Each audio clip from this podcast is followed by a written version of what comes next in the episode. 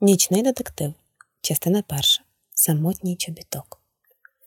В кожному домі іноді стає так тихо-тихо, ніби в цю мить відбувається щось дивовижне, і час завмирає.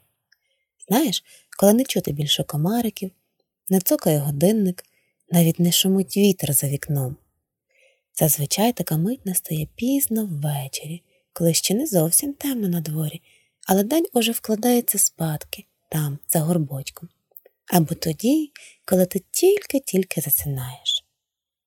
Одного вечора теж було так тихо-тихо, ось одразу після того, як ти заснув. Але щось все-таки порушувало цю тишу ледь помітно. Якби хтось сів на підлогу і добряче нашорошив вуха, то почув, як хтось сумно зітхає в коридорі. А хто ж це? Може, у нас в шафі завівся гардеробний монстрик? Чи то сусідський гном з квіткової клумби? А може, то просто кішка? Можна було дуже тихо-тихо привідкрити двері і побачити його. Чобітка. Маленький чобіток сидів на сходинці, похнюпившись. Він був весь в болоті і мокрий, як хлющ. Але це не турбувало його зовсім. Здається, він забув про все на світі і про те, що може простудитись, і про свій зовнішній вигляд. На поличці перешіптувались кросівки, а мамині туфельки хихикали і шикали один на одного, думаючи, що їх ніхто не чує.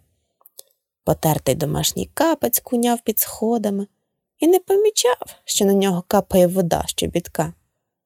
І лише маленький сандалик уважно спостерігав за чобітком. Він був дуже співчутливим, але боявся, що нічим не зуміє зарадити. Та зрештою він не витримав.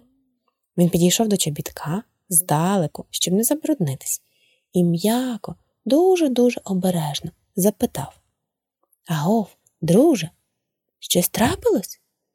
А може, ти хотів би з кимось побалакати просто зараз? Чобіток зітхнув знову і похнюпився ще дужче. Загубив свого друга, кивнув сандалику татовий мешт, почісуючи шнурівкою свого носа. Бачиш, ми тут усі з парою, а він сам один. Справді, сандалик збагнув, чому чобіток сумує. Його братик давно спав, примостившись між татовими мештами, та й вони обоє були сухі і чисті. Слухай, ти що, загубився? Чобіток тільки кивнув. Він, мабуть, не хотів зараз ні з ким говорити, але сандалик не здавався. Ти зовсім зовсім мокрий. Давай я дам тобі сухий рушничок, а то ти замерзнеш. Та не тре, шмигнув носом чобіток.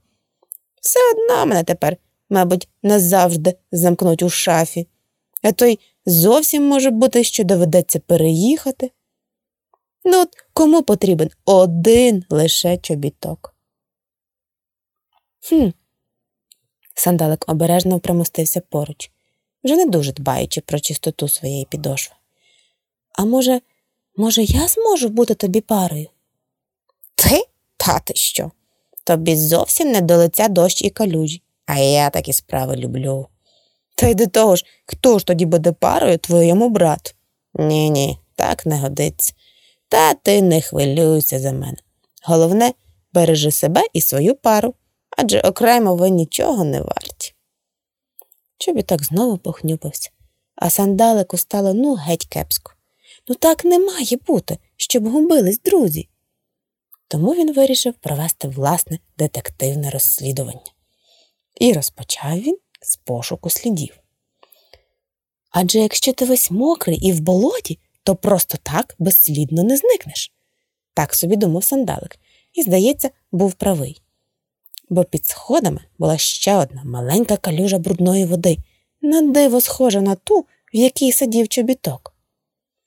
Сандалик обійшов навколо калюжі кілька разів, але так і не зміг зрозуміти, як чобіток звідси пішов далі, не залишаючи мокрих слідів. Хіба він умів літати або що? Раптом його увагу привернув інший слід, теж трішки мокрий і бруднуватий. То був відбиток лапи. Ось воно що. Сандалик упіймав ниточку сліду і почав шукати інші сліди по коридору. Новий відбиток лапи був вже в дверях, а далі він повітив ще один на кухні. Проте там було так темно і трохи страшнувато, що сам він тоді йти туди боявся.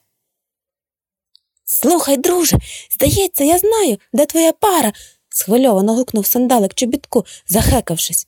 Пошуки слідів його страшенно захопили, але одночасно і втомили, адже він ще був дуже маленьким.